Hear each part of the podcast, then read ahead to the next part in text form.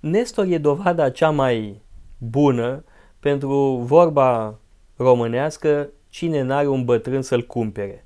E înțeleptul înțelepților. Sigur, minte mult are și Ulise, dar Nestor e cu adevărat înțelept. Uh, Nestor îi dojenește pe Aheni, îl dojenește pe Agamemnon și cu toate astea, spune Homer, vorba lui e dulce ca mierea. Mierea era utilizată de vechii greci și în scopuri medicale. Mierea nu era doar desert, era totodată tratament. Da? Deci Nestor are vorba dulce ca mierea pentru că e persuasiv, pentru că vorbește cu Duhul blândeții, dar în același timp ce spune Nestor este antidot, antidot la greșelile, la pasiunile celor mai tineri decât el. Un episod foarte interesant în Iliada este acela în care Nestor pleacă la luptă împreună cu Diomede, amândoi pe același car, practic îndrăzneala întruchipată, Diomede, și înțelepciunea întruchipată, Nestor. Ce e foarte semnificativ în acest episod este că Nestor își dă seama că trebuie să se întoarcă. Trebuie să abandoneze lupta pentru că Hector are în acel moment protecție divină, are noroc, are, cum spun arabii, baraka. Nestor își dă seama de lucrul ăsta și îi spune lui Diomede, nu e momentul să continuăm. Diomede ar fi vrut, evident, să continue lupta, pentru că Diomede este îndrăzneala întruchipată. Și Nestor își dă seama că nu e ziua lor norocoasă. Un înțelept e cel care își dă seama când are noroc și când nu are noroc. Când are rost să continue o luptă și când nu are rost să continue o luptă. Este ceea ce grecii numeau kairos, capacitatea de a identifica momentul favorabil, kairos. Este o mare calitate și o probă de mare înțelepciune.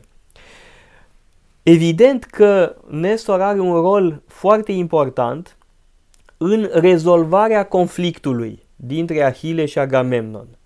Îl convinge pe Patrocle să participe la luptă, în absența lui Ahile poate veni Patrocle și Nestor este cel care îi sugerează acest lucru și apoi Nestor este cel care îl convinge pe Agamemnon să facă toate eforturile posibile, tot ce îi stă în putință pentru a-l îmbuna pe Ahile.